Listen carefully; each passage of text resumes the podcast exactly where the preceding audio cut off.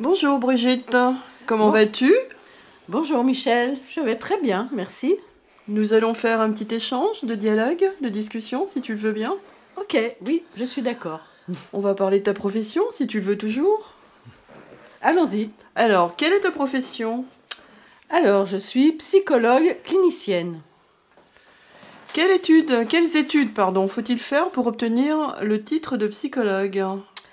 Alors en France, c'est des études universitaires. Pour être psychologue, il faut obligatoirement avoir un master 2. Il y a différents masters pour la psychologie. Alors on peut être psychologue clinicien, comme moi, ou alors psychologue du travail, ou alors psychologue cognitif. Disons qu'il y a différents types d'orientations en psychologie. Pour être psychologue clinicienne, il faut avoir un master 2 de psychologie et psychopathologie. Bien. Travailles-tu seule ou en équipe ? Alors, après avoir travaillé pas mal d'années en institution, ce qu'on appelle les institutions, c'est soit en hôpital, soit en maison d'enfants à caractère social, soit en ITEP, c'est-à-dire dans des écoles spécialisées pour des enfants qui ont des difficultés pour apprendre. Je suis maintenant uniquement en libéral. Alors, c'est quoi travailler en libéral ? C'est être indépendant et en fait, on n'a pas de salaire comme quand on est en institution. Notre salaire, c'est ce que nous donnent les patients qui viennent nous voir. Es-tu tenue au secret professionnel ? Oui, bien sûr. D'ailleurs, le secret professionnel est la première condition, à mon sens, pour que la personne qui vient te voir soit très en confiance. Parce qu'en fait, dans notre profession, les personnes qui viennent vont beaucoup parler de leur intimité. Et si moi, je vais raconter à leur femme, à leur enfant, à leurs voisins, tout ce qu'ils m'ont dit, c'est pas la peine. Très bien. Comment choisit-on sa ou son psychologue ? Alors, actuellement, pour choisir le psychologue, il y a plusieurs possibilités. Bien sûr, ton médecin peut dire « Ah bah tiens, vous auriez bien besoin d'aller voir un psychologue, je vous donne une adresse. » Mais maintenant, c'est surtout par Internet. Moi, j'ai un site sur Internet. Les gens qui viennent me voir me disent souvent « Ah, j'ai beaucoup apprécié votre site parce qu'en fait, ce que vous dites, on sent quelque chose de vous. » Alors ça déjà, c'est le premier pas pour choisir un psychologue. Le deuxième pas, effectivement, c'est de lui téléphoner, d'avoir un échange au téléphone, un échange verbal. On sent de nouveau comment on se sent bien, on se sent ou pas bien avec la personne. Et enfin, le troisième pas, c'est le premier entretien. La première consultation, à la fin de cette première consultation, on sait, la personne sait si elle est bien ou pas et si elle a envie de revenir ou pas. Ok. Quelles sont les personnes qui viennent te consulter ? Alors, je reçois beaucoup d'adultes, de jeunes adultes, des adultes, entre, disons, 20 et 60 ans, à peu près. Même si parfois, j'ai déjà rencontré une dame qui avait près de 90 ans.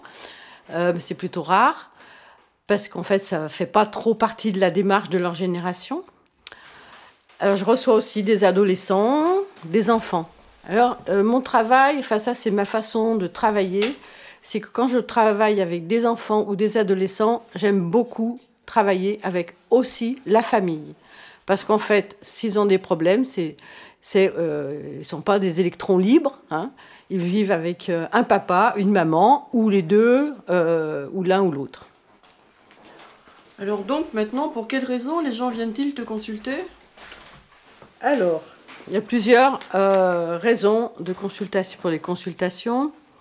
Alors, soit la personne, elle vient se faire aider pour une difficulté ponctuelle.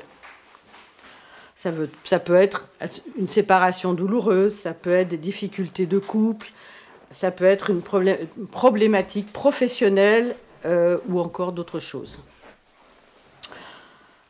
Pour quelles raisons les jeunes viennent-ils te consulter ?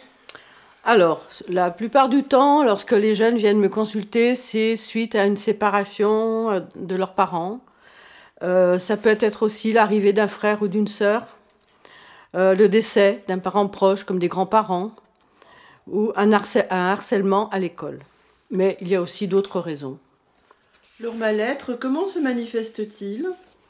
Alors pour les jeunes, ça se manifeste souvent par des difficultés scolaires, une dépression qui peut être détectée ou pas, parce qu'elle peut être masquée sous des comportements violents, agressifs, alors qu'en fin de compte, au fond d'eux, c'est parce qu'ils sont dépressifs. Pour les plus jeunes, on peut aussi constater, par exemple, quand il y a un frère ou une sœur qui va arriver, bah, des pipis au lit qui reviennent, alors qu'ils n'avaient plus de ce souci-là. Ils peuvent aussi se manifester par des crises de colère, etc. De quelle façon travailles-tu avec les personnes qui viennent te consulter?